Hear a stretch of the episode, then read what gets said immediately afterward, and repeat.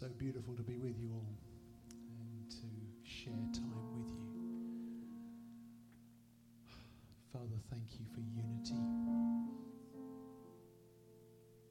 Thank you for diversity. Thank you that you created every one of us to make a difference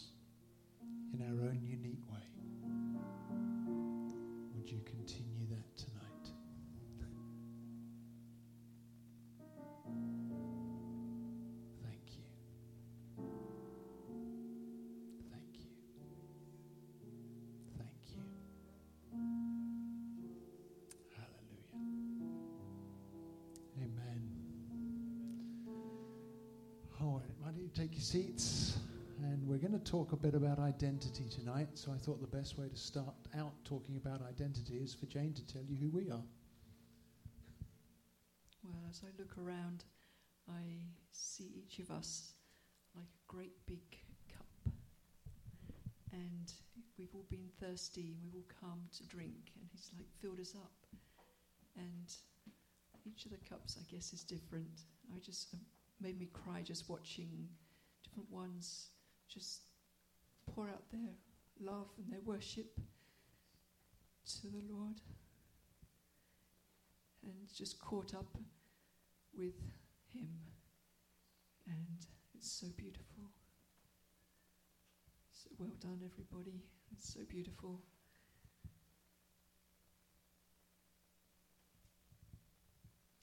Mark wanted me to introduce us, and uh, I feel like it would be good to give a few highlights of where we have been we have remembered where God has come and touched us, where He's He's done something in our hearts that has made us go, yes. It's like I remember when I was really little, and I remember thinking that I had so much being in the family that I was in, and I asked God to leave me and go to the children in Africa. And it was like an intercession thing. I just felt like I had so much, but all of a sudden I felt very bereft. Like, no, come back, come back. And it was, I don't know what all that was, but it was a little girl, like, I want to share this love. It's so big. And that was my, at that point, small concept of, of people who had less than I did. But, I, but, you know, as I grew up and I went to our local church with my parents and my two younger sisters, and there were key times in those years where God allowed my heart to cry out to Him. And, um, you know, one was when some other people were being confirmed into like a, a church tradition there. They were asked a question Do you turn to Christ? And I remember my heart going, I do. But how? I do, but how? And that's all he wants is us to ask him, Where are you, Daddy? And then he does it, doesn't he?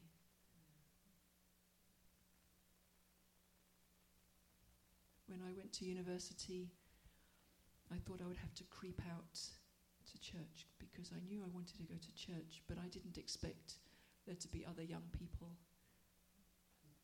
And I was pleasantly surprised to find a group like all of you. It was called the Christian Union.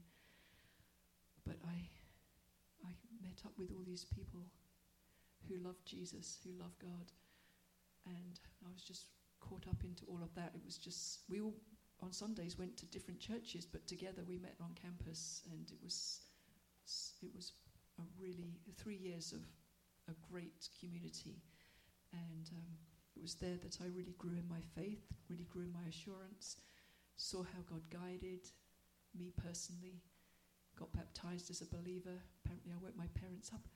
Ring, ring, I want to get baptized as a believer. I, I think it was really late at night, and they actually got woken up by my phone call. but they were there, they came to it. and they, they were also on their own journey of going deeper, and so I, I think they, I don't know when they got baptized, but all of my family now has been baptized and followed, and my dad's in heaven. And uh, Mark and I met in London It's a whole big story. It would be very confusing to say we met at a bus stop, but we did. Doesn't sound quite like it is, but I think some of you have heard the story. But I had actually moved back home from university and was commuting up to London for one more year of training as a music therapist.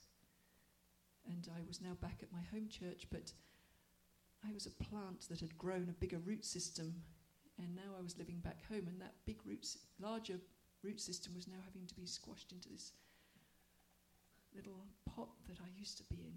It didn't quite fit, and I didn't know what to do. I didn't know how to express that, and so I sort of internalized it, and actually, every Sunday I came away from church crying. It didn't feel like a really great thing. And so, anyway, I just knew that there was a th- whole thing about seek first the kingdom, and all these things will be added to you. And I knew that there was a really good church in London, and I knew that's where I would like to take my friends. In fact, that's where I wanted to go. And, and he actually moved me to London to this perfect place, shared a, an apartment with two other girls. And the first week I met Mark, and I thought, wow, must be amazing to be his friend.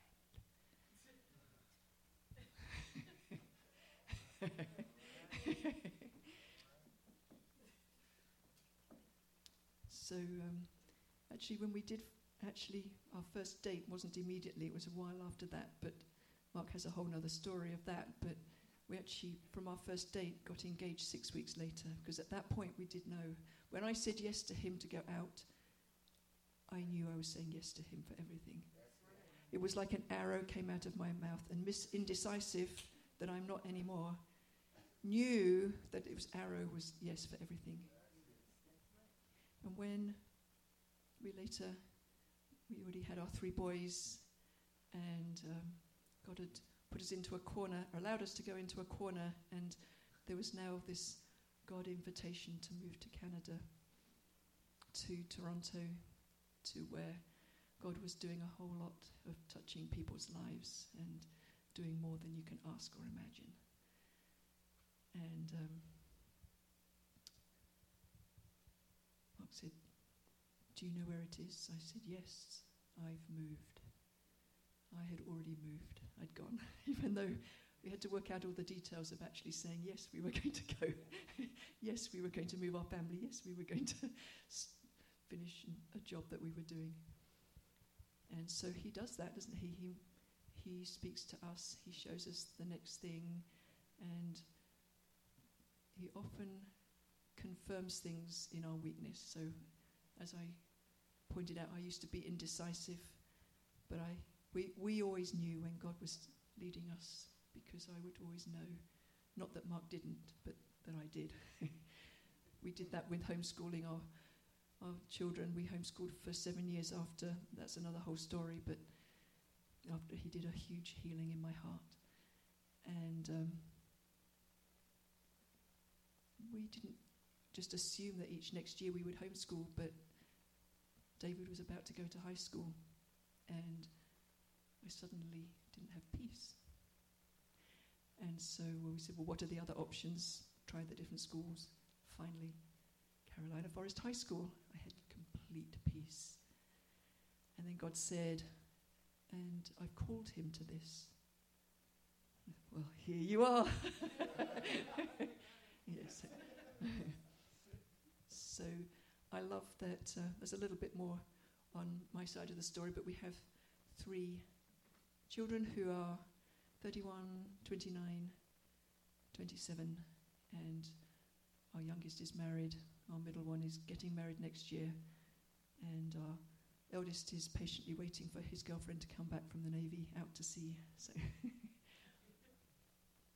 but God's given us promises for each of them. He actually gave them their names as they were being created. Um, we were able to pray. we knew who they were. he told us they're like their destiny, and like he pinpointed the time, and uh, there they came, and they're working on, like you know, I think sometimes we think, do this and do that to to go along the journey with God, but He is working on us individually, and it's our hearts He's after, not our behavior. And we were talking before, but you know, He has a story and a destiny for each one, and I know our children are really called, they have a calling, and that's what you said this morning that everybody has a purpose, everybody has a, such an amazing calling. And sometimes we have to be able to get it like, why didn't I know this before? We're getting it and we're getting more, and there's more to get. So hold on to your seatbelts. Thank you, sweetheart. I'll hear from Jane again in a, in a little while, but um, I wanted to tell you some of those stories because who you are matters. Who you are matters. I loved all of this morning, so good. I told Brandon it was like he'd been looking over my shoulder at what I got prepared and just kind of you know taking notes and writing it down and then bringing his flavor to it. So you're going to hear the same thing, but a different thing in a different way from a different person. So maybe God's trying to get to you. See, the world says that if you seek your identity, then you'll find your purpose. But the word says that God created you with a purpose that actually imparts your identity. And that's what I want to focus on today. First off, what is God's purpose for you? Because my suspicion is for some of us, I know it here, but it hasn't dropped those vital 12 inches to here yet. Or even if it has, God wants to reinforce it. Because it's vital that your identity be rooted in what He says, and be rooted in His truth, and be rooted in your experience of Him. You notice it's not just the truth, it's what He says, the Rhema word of God, as He speaks it not to your ears and your mind, but to your heart and your spirit, and your experience of that. So, what is God's purpose for you? Number one, God created you to be loved. God created you to be loved. You are the object of God's affection. I think we all know that sin robbed us of that sense of God's presence, of, it robbed us of fellowship with the Father. But when it did that, He paid the ultimate price to resolve that, to redeem us. So, what motivated God to go to such an extreme? Well, the Word tells us that He loves us because He is love. So, John three sixteen, probably the most famous verse in all the Bible. For God so loved that He gave. Yeah, love gives, doesn't it? Love can't help it. and so of all the things that God have cre- could have created to love, He chose you. God created you to be loved. Second thing that God created you for was to be in relationship with Him. To be in relationship. John 17, verse 3 says, This is eternal life, that they might know the Father and the one whom He sent. God saved us so that He could restore our relationship with Him. Because He loves us. He longs to communicate with you, He longs for you to hear Him in the, every moment of every day. He longs to reveal His heart to your heart. He longs to have you moving in the pl- His plan for your life. God is a father. And he wants many, many sons and daughters. Most of us in this room are not fathers in biological human terms, but actually, many of you already know that longing for others to know the Father. That makes you a father too. I'm a father, as Jane explained. I long for my boys to know the Father better. Nothing will stop me longing for them to know the Father better. Because I've caught something of my Heavenly Father's heart for everybody. Because on a, a slightly lighter level, my heart longs for every person I meet to know the Heavenly Father. In fact, even at lunchtime, I was able to help someone experience the Father's love who's been living a bit more like an orphan for many years, has been in ministry for years, but has never really encountered the Father's love. And he left this room a different man because he experienced what I've experienced and many of us have experienced that impartation of the Father's love. So God created you to be in relationship with Him. And then, thirdly, God created you to be an overcomer. Right? You know, He gave to Adam the responsibility to rule, uh, uh, have dominion, to subdue the earth, to fill the earth. But of course, it all went wrong, didn't it? And so now we experience that as, as trials and temptations because of the imperfection of our world. But God created you to be an overcomer.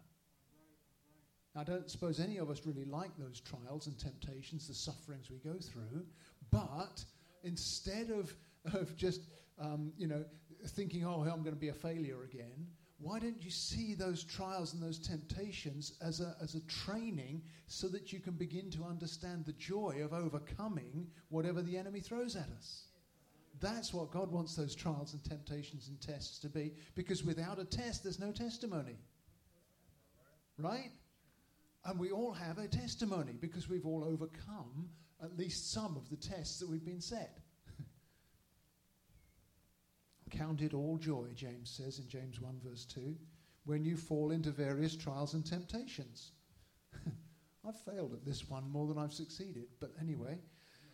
Count it all joy because the testing of your faith produces steadfastness, and so on. Okay, so God created you to be an overcomer. Fourth part of God's purpose for you is He created you to know His will. He created you to know what He wants for you. He created you to live out of that and not out of what you've been taught by our world system. Okay, that's why we need our minds renewed, is because we don't naturally know God's will and follow God's will. Romans 12, verse 2 says that we need to have our minds renewed in order to live the way God intended. Okay? But also, Solomon, I love what this in Proverbs uh, 3 Solomon says this Trust in the Lord with all of your heart. Lean not on your own understanding. In all your ways acknowledge him, and he will direct your path. Now, many of us haven't experienced that in church. You know, we've all had our own varieties of experience, a little bit like Jane talked about, where you, you come away feeling like a failure or crying or oh, this is terrible. I don't mean this church. I mean church before, right? Because this church, like our church family that you're all part of this morning, we live to live this stuff. It's not about what to do as a. well, that's getting too far ahead. Let me keep talking about God's purpose and I'll come back to that. Fourth thing, no, fifth thing, isn't it? How many we had? Four. Fifth thing, then, God created you to represent Him here on the earth. That's another part of your purpose. God created Adam and Eve in His image, and they were to represent God on the earth by ruling and having dominion and subduing, right? But they missed it. But God has restored it. God said, Let us make mankind in our image. So if you saw Adam, you'd understand who God is. And then the answer to it all coming unraveled is Jesus, who Hebrews 1 verse 3 says is the express image of the Father. So Jesus is the new Adam, scripture calls him, right? The second Adam. The Adam that got it right, and not the Adam that got it wrong. And now you and I are in Christ. So you and I are created and designed to represent God on the earth. Just as Jesus expressed God's character every moment of every day, his plan for you and me is that we grow into expressing his character in the same way, representing him. So you have purpose. You have massively significant purpose. And your purpose imparts your identity. Because God says, You are my child and you are unique. And nobody else can be you. And therefore, you have a purpose in those five ways we talked about where you represent God in a way that nobody else can. Now, unique does not mean independent. Catch the difference, okay? Each of you is unique. As you look around the room, there are no two identical people in this room. There never will be. However, you can't go out by yourself and represent God. Is what you said this morning. He sends us out in twos, partly because individually none of us represents God accurately. Ideally, you need a male and a female for a start, and, and more of a, yeah, come on. Amen, sister. Yeah. That's why Jane and I say we are the pastor of Catch the Fire. Because 35 years ago, somebody said, Those whom God has joined together, let no one separate. And so far, it's working. So we are the pastor. Actually, I like to say she's the pastor and I'm the pastor's spouse, but that's another story. That's just a way of striking a blow against the way that the system works around here. But back to my original thoughts. Unique and independent are not the same thing. You are created for intimacy with God, and you are created for unity with His children. It's important that we embrace our intimacy with Him and our unity with one another. That's why I'm so glad we're doing today. Now, just because Jane and I are not here every week does not mean that we don't support and love what you're doing. It just means that usually by the time we finish doing what we're doing, there isn't time to get back. and you're already done before we're finished. But I'm glad that we're doing this today. We need to embrace both sides of what I said intimacy with God and unity with one another. So, how do I embrace those two things? Well, you can't make it happen. Let me give you a little test here. This won't work for those of you using um, tablets and phones, but if you've got a piece of paper, can you grab a pen and write your name on that piece of paper for me? Just take a second, find a piece of paper, write your name on it. There's a purpose to this, you'll see. Okay? Just find a piece of paper and write your name on it for me. Some of you having to tear up your journals. I'm sorry, I should have warned you we needed paper. Thank you for sharing. Okay? Grab a pen. There's plenty of pens around. Grab a pen. Write your name on the piece of paper. Okay? Everybody had a chance to do that? Now, Put the pen in your other hand and write your name again. Hold the pen in the other hand and write your name again.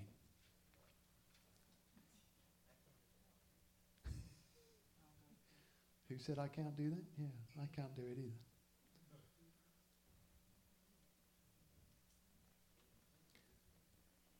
Do they look the same? Nowhere near, right? Yeah. Is anybody in this room, um, what's it called, ambidextrous? There's, there's always one. And it had to be you, I day. This is beautiful. Love it. Good. Okay, so with the exception of the holiest person in the room, the rest of us are struggling, right? What I want and what I get don't necessarily match up. Uh huh. What I want and what I get don't match up. Now, can you make the second name look like the first name by trying harder? Mm. a little, can you make it look exactly the same by trying harder? I guarantee you, you could try until next Sunday and it still wouldn't look the same. If I mean, please don't stay here all week, but you, you could try and try and try. And isn't that what we've been trained to do? Well, you don't measure up, so try harder. But you can't. Yeah, you can make some improvement, you're right. If you try harder, it'll get a little bit better. But it surely is not the same, except for Ide, who's perfect. Don't strive to thrive. Don't strive to thrive. It's a gift. And it's given through relationship. Isaiah chapter 40, verse 31 says, Those who wait on the Lord shall renew their strength. They shall mount up with wings like eagles. They shall run and not be weary. They shall walk and not faint. Now, if you dig into what those words say in the original Hebrew, the word that we translate wait on the Lord could mean to be intertwined or knit together or braided together. Now, you can tell that my heritage and my age don't give me the benefit of braids. But some of us in this room understand braids. Right? Come on. And you know how tight that is and how perfect that comes out, right, bro? Come on. Looks great. You know, make me jealous. But, and you, and everybody, you know. But that's what it means. It's to be intertwined with God, woven together tightly with the Holy Spirit. What a picture of being in this vital, close relationship with our Father. Intertwined, braided together. And it says we'll mount up with wings like eagles. You could, you could translate that. You'll be drawn up on the thermals of the Spirit into the, the, the upper reaches of the atmosphere of God's love. Because eagles just stretch out their wings and glide, don't they? And they go higher and higher and higher. Back in July, we were up in upstate New York, uh, in the in the canyon there, that where we were we were we were staying, camping. There were eagles, because the, the, the hot air rises off the canyon walls, and they're just circling around, going higher and higher and higher. It was effortless such a contrast to how so many of us have been raised if you've been raised in church, where you've got to check the right boxes and try harder to make it work so that you can please God. Come on. There are so many passages in here that talk about how effortless it is if we're intertwined with our Heavenly Father to be what He made us to be. But you have to know Him as Father to get there. I'm going to hand back to Jane for a second because I talked about us being in New York. We were actually up there for a Father's Love retreat for two weeks. And it was particularly helpful for, well, for both of us, but especially for you. Why don't you tell us about it? So uh, we knew that there was a two week Father Heart retreat. And I was already thinking that this summer, just gone, really should be like a sabbatical. I don't think that we've specifically taken a sabbatical ever. Um, but I don't even know if I got the math exactly right. But when this came up, I'm thinking, well, then I don't know if that's going to take away from time with our family. Does this count as vacation? Or, you know, so I was starting to do the math and thinking, if we're away for two weeks, then what else can we do? You know, but then I could tell that Mark was really knew that we were meant to go, and that was enough for me. So So we went, and we were tagging on one more week after it so that we could camp with the eagles. And um, our middle son and his girlfriend, I guess fiance now, um, came to camp as well. But anyway, these two weeks were life changing. So we have we have offered Father Heart schools here, and one of the things that they say is don't take notes. But it's very hard for me to not take notes because I don't want to miss anything. And so we have been in probably six or seven A schools, and I think for the first five I took notes. But the last two I didn't. I lay on the floor like that, and I put a blanket on the floor, covered me over like a little bug, and just like just soaked it in. And I literally got so changed because I'm thinking, wait a minute, they're recording it anyway, so I can listen again. I don't have to get it this time round in my head. I could get it in my heart, in my spirit. So I lay on the floor for a couple of A schools and this two weeks. And I I can't really put into words what changed, but I just know that something very deep happened and that I stand in more authority and um, just more like heaven's landed.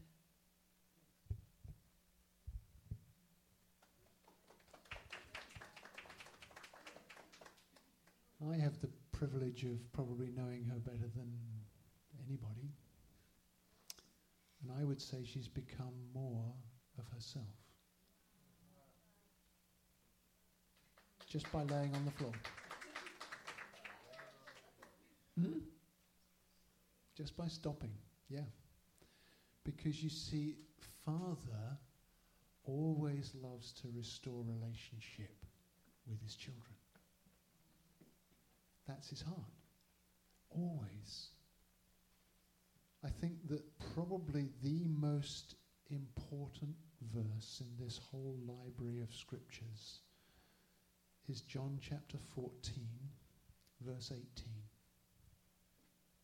John 14, verse 18, where Jesus says, speaking what his Father says, I will not leave you orphans, I will come to you.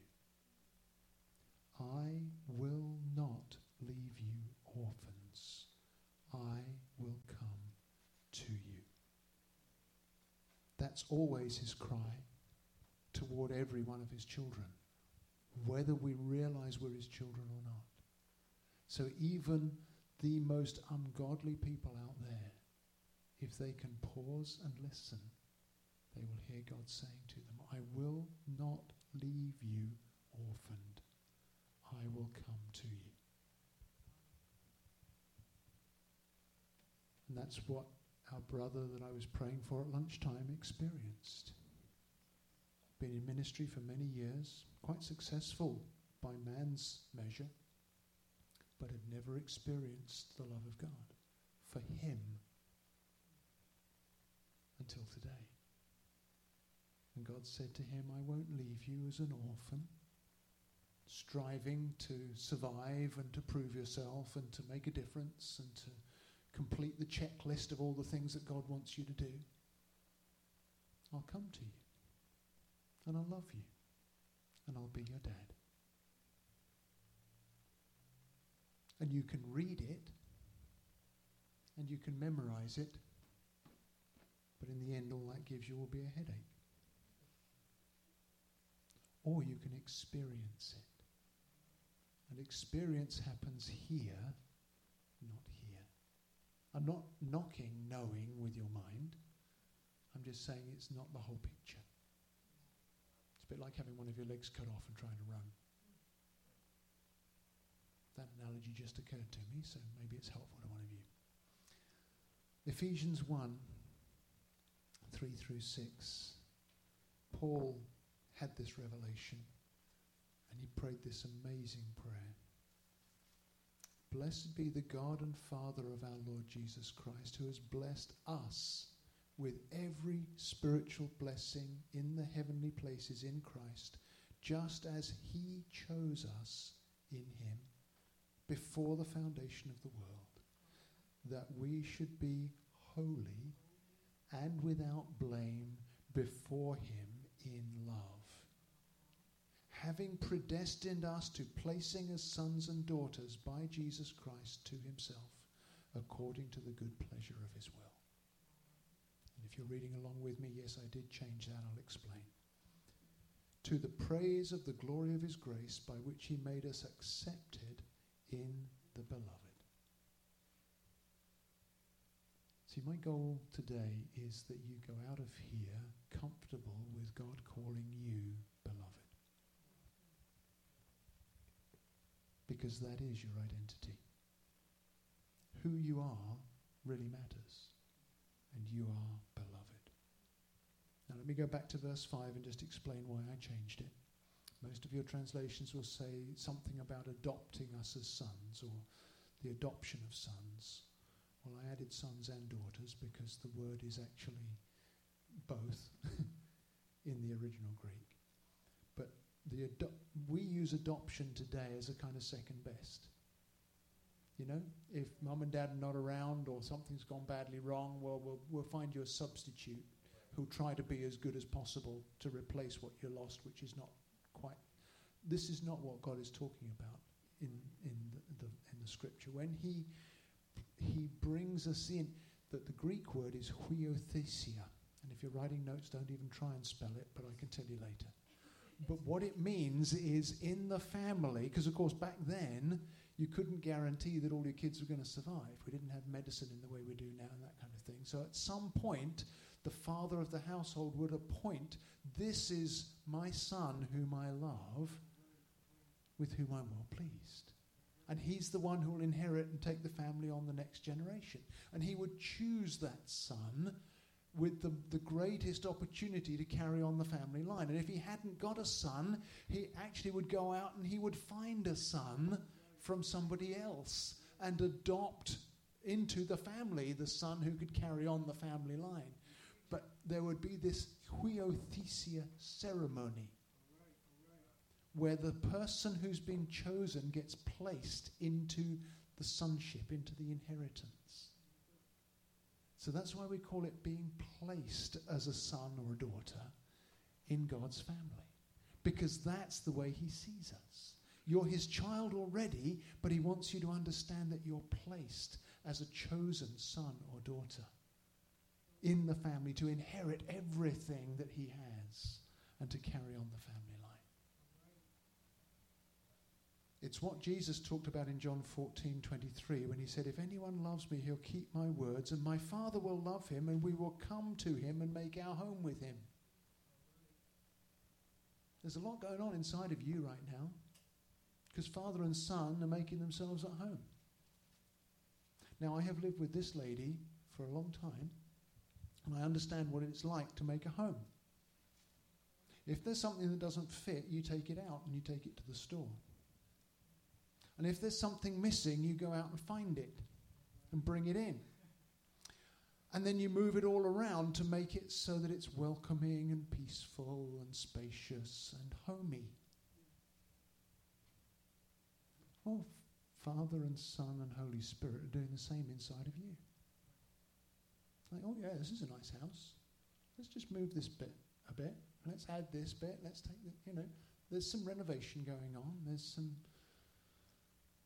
rearranging happening.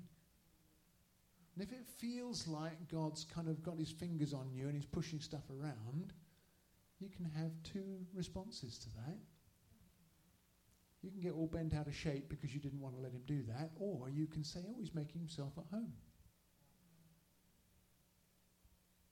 Let me tell you that there are consequences to both of those choices, and I recommend the second one.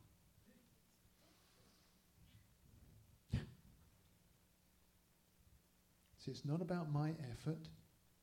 It's not about my initiative. It's not about me having a, this kind of clipboard of what God wants and seeing if I can get it right.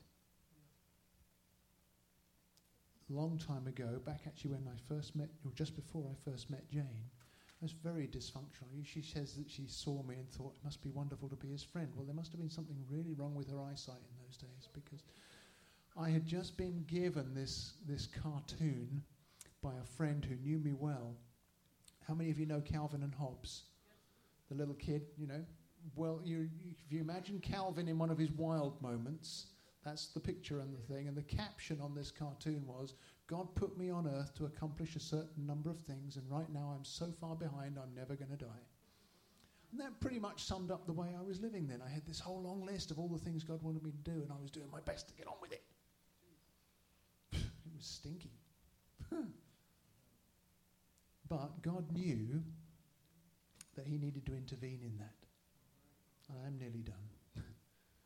but He took us to Toronto to a conference to see through a process of interview whether we should move there and join the leadership team. Holy Spirit's been moving there for about three and a half years at this point. All kinds of amazing things happening. So we travelled to Toronto. It was a miraculous provision to get us there. And alongside of that, we realized, or we knew, that God was squeezing us out of where we were presently ministering because I had no revelation of being loved for anything other than what I do. So I was trying to do my way to perfection. You know what happens when you do your way to perfection? It's do, do, do, do, do, do. Doesn't work. So my boss had hired somebody else to replace me. He couldn't fire me because the British labour laws don't work that way. But basically, I've got nothing to do. He sidelined me. He called it strengthening the senior team because he was much too nice to say, Mark, you're a jerk. But he should have said that because I was. And we go to Toronto, and I'm like, how can I ever fit into something as amazing as this? Because I don't even qualify for what I just got kicked out of. But what we didn't know till we got there was that the conference we'd gone to was titled The Father Loves You. And in that week, he showed me that he loved me. That he wasn't put off by the stink of all of my effort. Because if you remember the prodigal son, he came home covered in doo doo, didn't he? His was pig doo doo, that's even worse. But his father ran to him and kissed him and hugged him and brought him home. He didn't wait for him to be cleaned up. He embraced him and kissed him before he cleaned him up. Read it in Luke 15. And that's what Father did for me. And that's what Father wants to do for every one of us. He wants us to live out of our homecoming. He wants us to live out of our identity as children of God. It's about me knowing what my daddy's doing, and I do it with him. It's not about me doing something to impress him. It's about what are you doing, Father? How can I join in? So he's always with me, and he never leaves me alone. now, when two or more people are living that way, you can't stop them being drawn together. It's magnetic. Once we're aligned with the Father, you know how magnets just pull together when they're aligned right? They repel if they're not aligned right, but they're drawn together when they're aligned right. And that's what's happening in the kingdom is God is aligning his sons and daughters to live the way Jesus lived. I only do what I see my Father do. The words you hear are not my words, they're the Father's words. That's why we're in partnership. That's why we've got together Sunday. Because as soon as we met these two, we knew that the magnets were aligned. Right? And there was this ding between us. Have we got to have dinner together as often as we want to? No. We're still working on it. Father, please. But there's this alignment where we're drawn together. All right. So your identity comes from your purpose. And daily, God wants you to live in that place of intimacy and unity. See, church is not an organization, church is not a corporation, church is not a, a, a service on a Sunday. Church is not a place you go, church is an organism. It's the body of Christ. And Paul said to the Corinthians, Though you have countless guides in Christ, you do not have many fathers.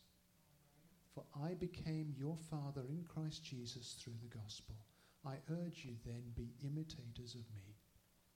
The church today has many guides, tutors, people who know the right answer, the seven steps to make your church grow, or the right thing to do, or you should do this and you shouldn't do that, and this is right and that's wrong, and don't you dare drink, or don't you dare go to movies, or don't you, well, don't you dare dance, probably isn't in any of our backgrounds, but, you know, whatever. We've got loads of guides, but God's looking for fathers and mothers. You see, once you become a son or a daughter, you can become a son. Uh, excuse me, you can become a father or a mother.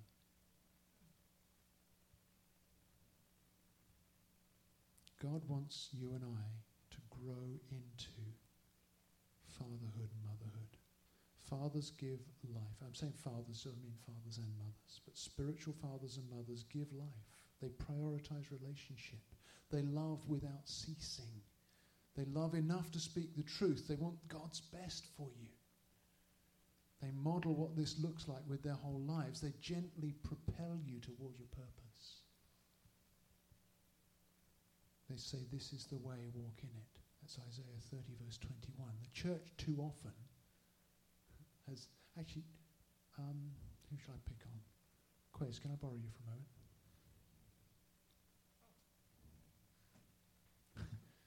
you just happen to be closest, but the church too often has done Isaiah 30, verse 21, like this This is the way, walk in it.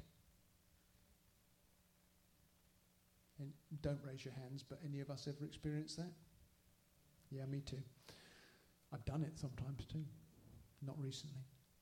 But what it really is, can you turn around and walk back towards your seat? It's like, this is the way, walk in it. This is the way, walk in it. Just that gentle guidance that gentle voice, thank you. it just makes more sense when you see it acted out. That's the way Father wants to be with us. He wants to speak life. He wants to speak life. So who you are really matters. Let's say yes to him again tonight. Let's close our eyes.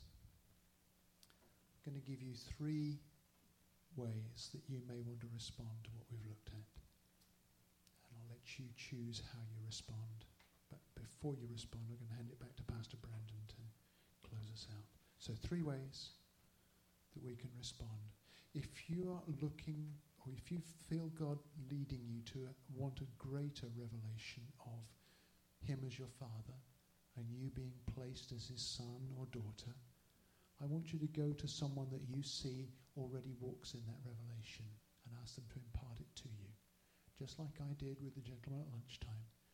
Just pray, Father, would you give my brother, my sister, a greater revelation of who you are to them and who they are to you?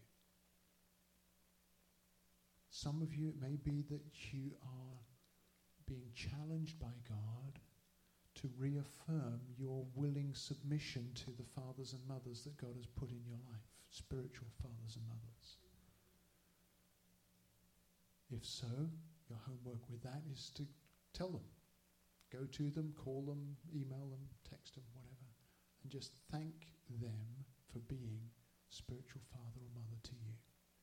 Thank them, honor them, because that act of submission, Jane and I have both done it with leaders in our lives multiple times, and every time it increases our revelation of our own sonship and daughtership.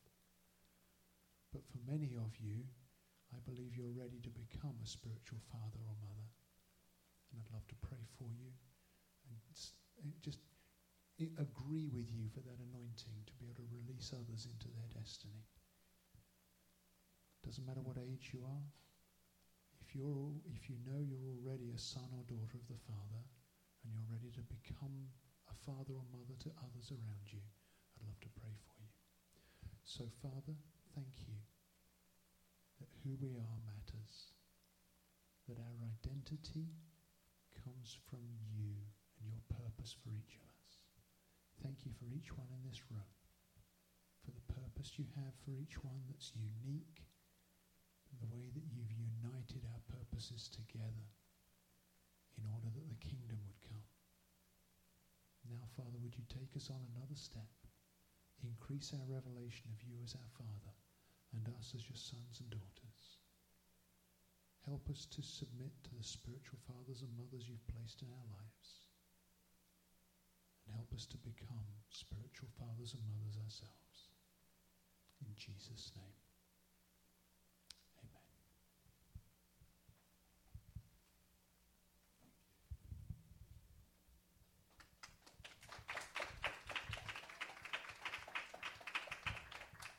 Amen. Uh, we thank uh, Pastors Mark and Jane for uh, delivering that word, and we thank you for it. I took lots of notes, and it was really good. So we thank God for it, really. Yeah, yeah. There's some great notes there. Uh, would you stand to your feet?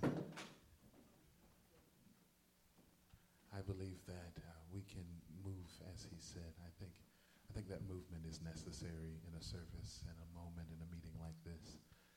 So, before we take that step, I want you to just close your eyes for a moment, lift your hands. Lord, show us. Show us now where you want us to go, who you want us to go to, Lord.